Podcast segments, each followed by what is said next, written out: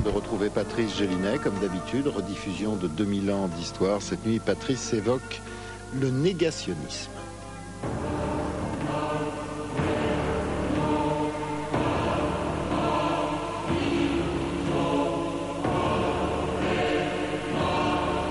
C'est une ruse des démons de faire croire qu'il n'existe pas. Charles Baudelaire. «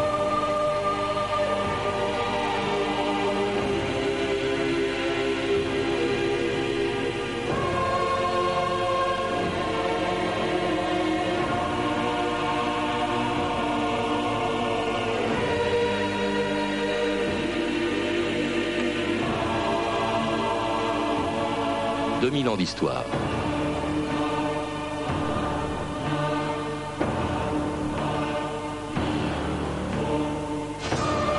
Ils viennent aussi bien de l'extrême droite que de l'ultra-gauche. Ils s'appellent Paul Racinier, Robert Forisson ou Roger Garaudy. Aucun d'entre eux n'est historien, mais ils font pourtant partie de ceux qui contestent un des crimes les plus monstrueux de l'histoire, le massacre de plusieurs millions de juifs dans les camps de concentration et d'extermination nazis.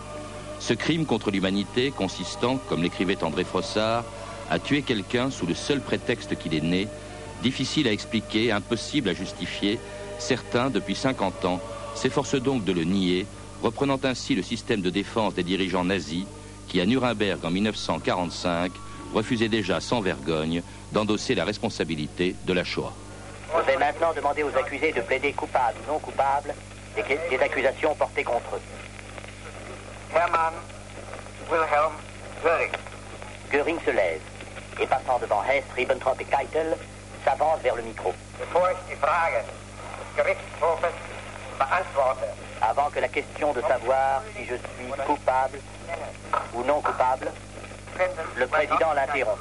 Les accusés n'ont pas le droit de prendre la parole. Ils doivent simplement répondre à la question coupable ou non coupable. Dans ces conditions, je plaide non coupable, Göring. Rudolf Hess. Valérie Gounet, bonjour. Bonjour. Vous venez de publier au Seuil une histoire du négationnisme en France, alors un livre dans lequel euh, vous rappelez qu'au fond, le négationnisme est presque aussi vieux que le crime qu'il prétend nier. On pourrait même dire qu'au fond, les premiers négationnistes, c'était les, les dirigeants nazis que l'on vient d'entendre, plaidés non coupables au procès de Nuremberg. Oui, tout à fait. Comme le dit euh, l'historien Henri Rousseau, les premiers négationnismes sont les criminels eux-mêmes. C'est-à-dire, dès le lendemain de la Seconde Guerre mondiale, ils ont cherché à effacer le crime. Il faut d'abord rappeler qu'est-ce que le négationnisme. Le discours négationniste est un discours qui nie la politique d'extermination du Troisième Reich et qui se focalise sur la négation des chambres à gaz homicides, c'est-à-dire ils prétendent que les chambres à gaz n'ont jamais servi à tuer les juifs. Vous employez le mot négationniste. Pendant longtemps, on a parlé de révisionniste, Valérie Gounet. Oui, c'est euh, dans les années euh, 80, au moment de ce qu'on a appelé l'affaire Forisson, que les historiens ont imposé ce terme négationnisme, parce qu'ils affirment évidemment que l'histoire est révisionniste par essence, c'est-à-dire qu'au fur et à mesure, on révise certaines données. Donc il faut bien être clair sur ce terme négationnisme. Alors il faut dire qu'à l'époque, on ne savait pas grand-chose de, de ces camps. On ne savait même pas distinguer d'ailleurs, il faut peut-être le faire tout de suite euh, au début de cette émission, euh, distinguer les camps de concentration des camps d'extermination. Oui, la, la différence fondamentale, c'est dans les camps d'extermination, on a exterminé les juifs, c'est-à-dire qu'on a gazé avec les chambres à gaz des millions d'êtres humains. Et les camps de concentration, eux, ont eu beaucoup de morts. Enfin, les camps d'extermination étaient plutôt situés dans la partie polonaise du, Grand Reich. hein. C'était, on les cite, ils sont connus maintenant, Sobibor, Belzec, Treblinka. Il y avait des camps mixtes aussi, hein, comme Auschwitz ou Majdanek. Et ces camps-là étaient vraiment la destination finale des Juifs pour qu'ils soient exterminés. C'était une décision délibérément prise par, euh, par les nazis Tout à fait. hein, contrairement aux camps de concentration. Cela dit, même la découverte de camps de concentration a de quoi surprendre quand on les découvre. C'était en 1945, un camp qui pendant longtemps est resté, si je puis dire, le modèle des camps euh, pour euh, tout le monde, le camp de Dachau. Dachau, atroce camp de concentration situé au nord-ouest de Munich, Dachau s'est révélé à nos yeux dans toute son horreur, dans toute sa brutale réalité. Avant d'entrer au camp même, nous avons frémi d'émotion, de surprise et de rage en voyant sur notre gauche un train de 50 wagons chargés de cadavres squelettiques et en putréfaction. 50 wagons à raison de 70 corps dans chaque, cela fait 37 000 morts. il faut voir ces pauvres airs squelettiques entassés les uns sur les autres. Ils n'ont plus de bras, plus de jambes, ce sont des os, uniquement des os assemblés. Ils sont là, les mains crispées, le visage creux, couvert de mouches. À côté, le faux crématoire, gigantesque bouche de feu, où l'on brûlait environ 200 cadavres par jour. J'ai dit cadavres, mais quelquefois les hommes étaient encore vivants. C'est atroce, révoltant et irréalisable. Croyez-nous cependant, car nous vous assurons que c'est la réalité. C'était donc le, camp de Dachau, qui est, je le répète, un camp de concentration et pas d'extermination, mais c'est déjà épouvantable, tellement épouvantable qu'on sent euh, chez le reporter que nous venons d'entendre à la fois de l'émotion et, la volonté de convaincre parce que personne n'y croit. Oui, c'est sûr qu'on est au lendemain de la Seconde Guerre mondiale et au fur et à mesure que les années vont avancer, on va découvrir l'ignominie. Et au fur et à mesure que les années avancent encore, les souvenirs des déportés, les témoignages des déportés vont arriver avec plus ou moins de retenue et la France va découvrir ce qui est un camp de concentration et va faire peu à peu la distinction camp de concentration, camp d'extermination. Et, c'est pourtant en France, Valérie Gounet, qu'apparaît aussi euh, très vite, trois ans après l'archive que l'on vient d'entendre, les premiers écrits négationnistes de la part de gens d'ailleurs que rien ne semblait pouvoir rapprocher il s'agit de Maurice Bardèche et de Paul Racinier, d'accord en revanche pour euh, nier dès 1948 pour Bardèche, dès 1950 pour Racinier, pour nier euh, l'existence donc de cette volonté d'extermination nazie. La revue de texte, Stéphanie Duncan. D'abord, dans l'introduction de votre livre, Valérie Gounet, vous citez en référence quelques mots de l'historien Pierre Vidal-Naquet. On peut et on doit, dit-il, discuter sur les révisionnistes, entre guillemets les révisionnistes. On peut analyser leurs textes comme on fait l'anatomie d'un mensonge. On ne discute pas avec les révisionnistes. La cohérence intellectuelle est à ce prix. Donc Valérie Gounet, vous vous êtes fixé cette règle et je vais essayer moi-même de la suivre en citant quelques passages des écrits de Bardèche et de Paul Racinier au lendemain de la défaite de l'Allemagne nazie, la collaboration, et précisément au lendemain de l'exécution de son beau-frère, l'écrivain collaborateur Robert Brasillac, Maurice Bardèche a une vengeance à accomplir. J'aimais beaucoup Brasillac, dit-il. Je l'admirais beaucoup et je ne vous le cache pas, c'est la mort de Brasillac et l'épuration qui ont fait de moi un animal politique. La politique ne m'intéressait absolument pas avant cette date. À partir de ce moment-là, j'ai foncé dans la politique. Donc, Bardèche reconnaît clairement que sa démarche qui l'a conduit au négationnisme était de nature politique. Et dans son cas, politique signifie extrême droite et antisémitisme. En 1961, d'ailleurs, il écrira de lui-même Je suis un écrivain fasciste. C'est en 1948, dans son ouvrage Nuremberg ou la Terre promise, que Bardèche pose les bases de ce que lui appelle le révisionnisme historique. Nous vivons depuis trois ans, dit-il, sur une falsification de l'histoire on eut la bonne fortune de découvrir en 1945 ces camps de concentration dont personne n'avait entendu parler jusqu'alors, et, ajoute Bardèche, le silence fut tel que pas une voix n'osa dire que tout cela était trop beau pour être parfaitement vrai. Fin de citation. par ces mots, euh, Maurice Bardèche met en place la fiction d'un complot juif visant à justifier la création de l'État juif, euh, l'État d'Israël. Bardèche parle en effet, je cite, d'un admirable montage technique orchestré par les techniciens juifs il se donne alors pour mission, je cite, de restaurer l'évidence, car, dit-il, les consciences sont droguées. très vite, Bardèche trouve un appui inespéré dans les ouvrages de Paul Racinier, vieux militant socialiste et pacifiste, ancien déporté à Buchenwald. Buchenwald, qui était donc un camp de concentration et non d'extermination. Dans Passage à la ligne Le mensonge d'Ulysse, deux ouvrages publiés en pleine guerre froide, il faut le rappeler, Paul Racinier renvoie dos à dos camp nazi et camp soviétique, et niant la spécificité du génocide juif, il dénonce ce qu'il appelle la rumeur concentrationnaire et cherche à créer le doute. Mon opinion sur les chambres à gaz, dit-il, il y en eut, pas tant qu'on le croit. Et Racinier ajoute, des exterminations par ce moyen, il y en eut aussi, pas tant qu'on l'a dit. Fin de citation. Une réaction, Valérie Gounet, à ces textes que vous connaissez bien, puisqu'ils sont tirés de, votre livre, euh, sur ces premiers négationnistes. Ce sont les premiers, en fait, euh, Bardèche, Racinier. Oui, tout à fait. Alors, je crois qu'il faut bien distinguer le négationnisme d'extrême droite et le négationnisme, on va dire, d'ultra-gauche. Le négationnisme d'extrême droite, le porteur, c'est indéniablement Maurice Bardèche, c'est lui qui l'a lancé. C'est un règlement de compte pour lui. Hein. C'est son beau-frère qui a été effectivement fusillé euh, pendant l'épuration et on sent bien là la volonté effectivement de régler des comptes en quelque sorte. Exactement. En fait, c'est un discours bourré de ressentiment politique. C'est-à-dire que pour lui, ce discours est idéal. Son discours va lui servir en quelque sorte à assouvir sa haine contre les juifs alors, son discours, c'est simple. Les Juifs ont menti. Pourquoi? Pour avoir une assise territoriale qui est Israël. Et donc, par ce vieux discours qui va être élaboré au fur des années, au fur et à mesure des années, pardon, on va bien voir qu'il va asseoir la vieille idée du complot juif de l'extrême droite. Donc on peut dire que c'est un discours vraiment d'extrême droite qui blanchit le national-socialisme. Mais dans le cas de Racinier, alors là, Racinier, c'est quand même extraordinaire. Voilà un ancien militant communiste, puis socialiste, déporté pour fait de résistance à Buchenwald et à Dora. Il va en revenir infirme. Là, vraiment, on se demande comment, pourquoi un homme comme Racinier a pu être négationniste.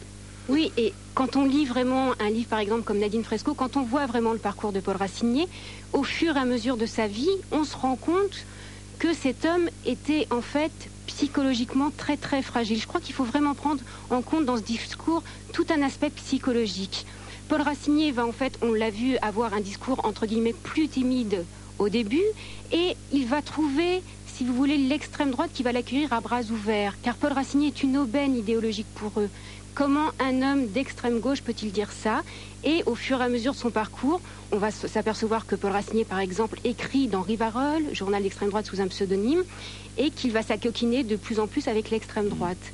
Alors Paul Racinier, c'est un mystère qui, en fait, euh, n'en est pas vraiment un, puisque euh, c'est un homme, comme je vous l'ai dit, qui a énormément de ressentiments et qui, par sa vie, par son handicap, comme vous le disiez, va se rallier petit à petit à l'extrême droite et, véritablement à l'extrême droite à la fin de sa vie. Et nier donc totalement, effectivement, euh, les crimes contre l'humanité commis pendant la guerre.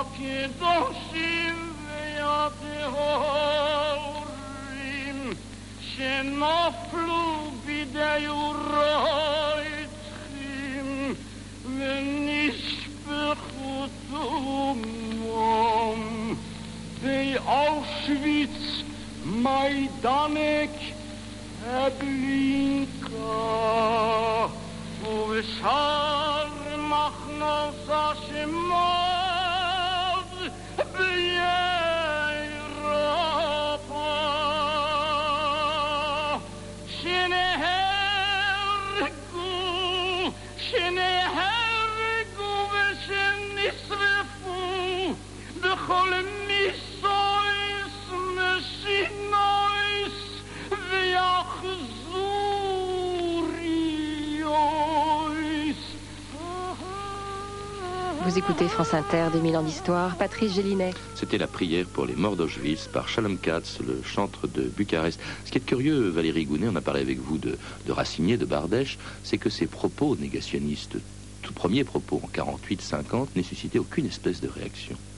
Oui, parce qu'en fait, c'était, ça restait déjà limité à l'extrême droite, donc un public relativement très restreint. Et comment pouvait-on penser dans les années 60 euh, que ça prendrait une telle ampleur comme ça a pris 20 euh, ans plus tard?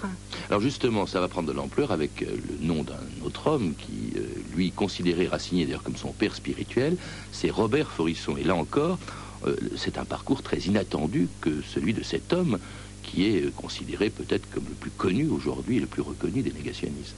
Oui, Robert Forisson, qui appartient donc à la seconde génération des négationnistes, professeur de littérature, qui très très vite s'est attaqué à ce qu'il considère à deux mythes. Un mythe littéraire, Rimbaud, Apollinaire, et un mythe historique, les chambres à gaz.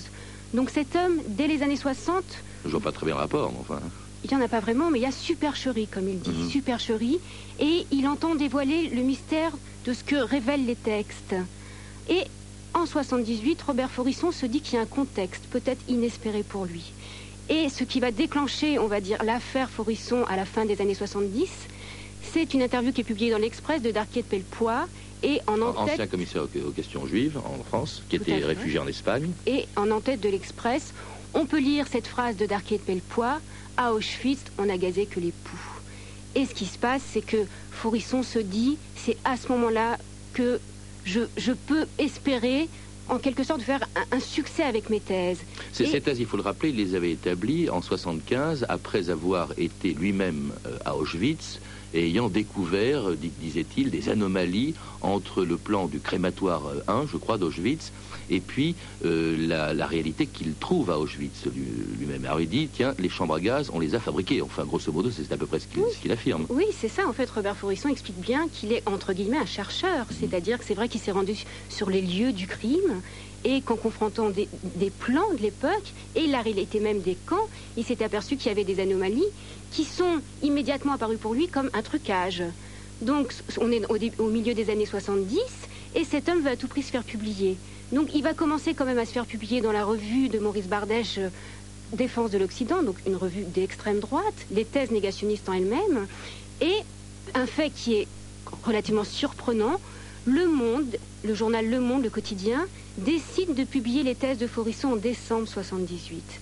Il décide de publier ces thèses, il faut bien dire avec un article de Georges Wellers en dessous, qui euh, est au Centre de documentation juive contemporaine, en se disant l'intention du monde, c'est nous allons publier Faurisson parce que nous sommes à une époque où les esprits peuvent être troublés, et nous allons mettre en dessous un article de Georges Wellers qui contrecarre immédiatement ces thèses. L'intention était louable, mais les effets ont été très pervers. Oui, monde, on ne peut pas accuser le monde évidemment d'être négationniste. Du tout, du tout. En revanche, il y a une publication, il y a une maison d'édition qui s'intéresse aussi aux thèses de Faurisson. Et là, aux surprises, c'est une maison d'édition d'extrême gauche. C'est la vieille taupe. Oui, et c'est justement la spécificité française.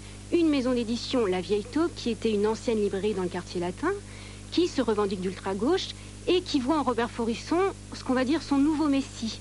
Et cette maison, qui est portée par un homme qui s'appelle Pierre Guillaume, décide de publier Robert Faurisson. Mais pourquoi Il faut déjà faire une distinction entre la vieille taupe des années 60, euh, qui est une véritable ri- librairie, ce qu'on va dire révolutionnaire, et la vieille taupe des années 80, où il n'y a pratiquement que ce fondateur qui croit à cette nouvelle maison d'édition. Pourquoi? Parce que cet homme déjà voit en Robert Faurisson quelqu'un qui va certifier, entre guillemets, son discours d'ultra-gauche. C'est-à-dire que pour le négationnisme d'ultra-gauche, donc qui est spécifique à la France, je le rappelle, la bourgeoisie a inventé les chambres à gaz pour détourner le prolétariat de sa véritable mission, qui est la révolution. Et pour Pierre Guillaume, ces chambres à gaz, cette négation des chambres à gaz est très porteuse. Et il y a tout, ensuite tout un discours inhérent à cette ultra-gauche, occultation de la vérité officielle, etc. Mais ce que vous venez de dire, c'est quand même po- pose plusieurs questions. D'abord, quelle attitude adopter vis-à-vis des négationnistes? Peut-on les publier? Vous avez effectivement mentionné l'interview de Darquier Pellepoix dans l'Express. Vous avez mentionné Le Monde. On a, il y a également eu un article dans Libération. Ça, c'est déjà une question. Et est-ce qu'on peut discuter aussi avec les négationnistes? Est-ce qu'on peut faire euh, se confronter des historiens et puis les négationnistes qui, je le rappelle, d'ailleurs pour la plupart d'entre eux, même pour quasiment tous, ne sont pas des historiens? Ça, c'est une chose assez étonnante d'ailleurs. En France, oui, c'est Oui. vrai. Peut-on les publier? Il faut d'abord dire qu'ils se publient eux-mêmes, c'est-à-dire qu'ils ont des, des maisons d'édition qui les publient, qui les diffusent et qui sont vendus euh, dans des librairies d'extrême droite, d'ailleurs en France et à Paris. Donc ils sont publiés. Est-ce que les quotidiens mensuels peuvent les publier? Non, je, quoi. il faut faire très attention quand on les publie, c'est clair, et on l'a vu, puisque à chaque fois qu'ils ont entre guillemets été publiés, il y a eu ce qu'on appelait une affaire négationniste, et c'est par ces affaires négationnistes qu'on entend parler du négationnisme. Donc, peut-on les publier Non, ou avec, euh, il faut faire très attention évidemment. Alors, autre question, peut-on en débattre? C'est en tout cas ce qu'a essayé de faire Christophe de Chavannes dans son émission Ciel Montmardi. C'était le 6 février 1990. Je voudrais poser une question à M. Jean-Pierre Pierre Bloch. Je voudrais lui demander s'il est prêt à maintenant faire une minute de silence avec moi à la mémoire des 14 millions d'Allemands qui ont été déportés en 1945 et 1946. 2 millions de morts. et les trois... Non, non, non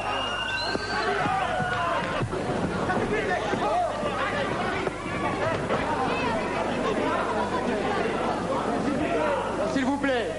Arrête. Bon, tout le monde. On va interrompre l'émission. Ent- Non, non, il faut pas qu'il soit dehors, il faut que les gens... S'il vous plaît. Excusez-moi. Je suis la, le pe- la personne ici qui dirige les débats. Celui qui ne joue pas le jeu, on ne peut pas discuter. Si c'est pour avoir des émeutes dans le public, on arrête immédiatement. Alors là, à l'évidence, la discussion est impossible. hein. Ça s'est terminé en, en- en pugilat. Je crois que la réponse est là d'ailleurs. On, on ne peut pas discuter avec eux, on le voit bien. C'est impossible. Ce qu'il faut faire, c'est euh, et ce qui est fait d'ailleurs, les historiens doivent travailler ce qu'ils font et doivent euh, chaque année apporter de nouvelles choses sur cette histoire de la Seconde Guerre mondiale, avec de nouveaux documents, etc. On ne peut pas discuter avec eux. Alors une autre question qui se pose, c'est peut-on légiférer avec eux En 1990, donc, euh, est une loi, la loi Guesso, euh, qui interdit toute publication de propos négationnistes, et elle a été appliquée pour la première fois contre Robert Forisson. Écoutez, c'était sur France Inter, Gérard Courchel, le 22 mars 1991. Crise et insultes hier après-midi au Palais de justice de Paris pour la première audience du procès de Robert Forisson. L'ancien universitaire est poursuivi pour ses prises de position révisionnistes. Robert Forisson a profité de l'occasion pour nier, comme il l'a toujours fait, l'existence des chambres à gaz dans les camps de concentration. Des prises de position qui ont scandalisé les anciens déportés venus assister à l'audience. Reportage d'Anne Brunel.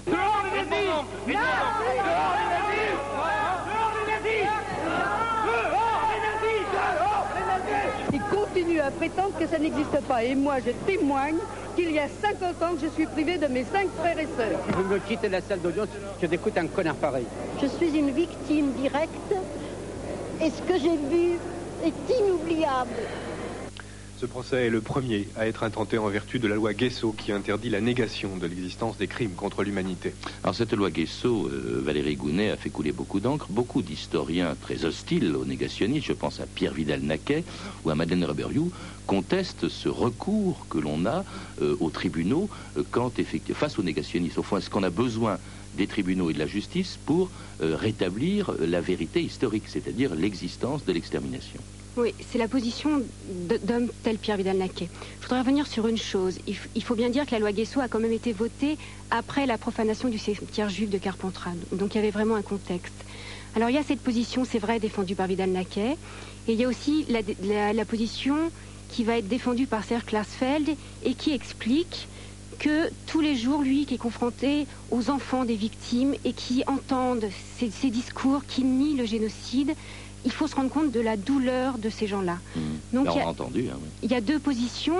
Je crois que c'est deux positions qu'il faudrait euh, un peu plus confronter et peut-être légiférer, mais pas avec la loi Guesso, une autre loi. Est-ce que paradoxalement, on ne peut pas dire que d'une certaine manière, et évidemment euh, euh, pas du tout, c'était pas du tout leur intention, mais les négationnistes n'ont pas été d'une certaine manière un stimulant pour les historiens, c'est-à-dire encourager des recherches effectivement qui n'étaient peut-être pas assez approfondies sur l'existence des camps et des chambres à gaz. Je pense notamment à un historien s'appelait Jean-Claude Pressac, qui était initialement séduit par les thèses négationnistes, qui s'est rendu à Auschwitz et qui a démontré effectivement la réalité euh, d'Auschwitz.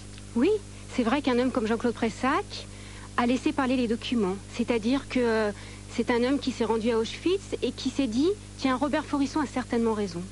Et au fur et à mesure de ses voyages, il s'est dit non, Robert Forisson n'a pas raison, les documents parlent d'eux-mêmes, les chambres à gaz ont existé et je vais le prouver. Donc c'est vrai qu'un homme comme ça, mais qui est quand même isolé et qui a un parcours atypique. et qui a été euh, renié évidemment par Forisson, Tout sans doute. fait, ouais. tout à Mais fait. bon, ça n'a pas empêché quand même d'autres cas de se produire. On n'en a pas parlé. Il y a l'affaire Notin, l'affaire Rock, l'affaire Garaudy en 95. Est-ce qu'ils ont apporté euh, quelque chose de nouveau par rapport aux thèses de Forisson ou de Racinier dont on a parlé avec vous? Non, on peut dire que le discours négationniste ressasse quand même.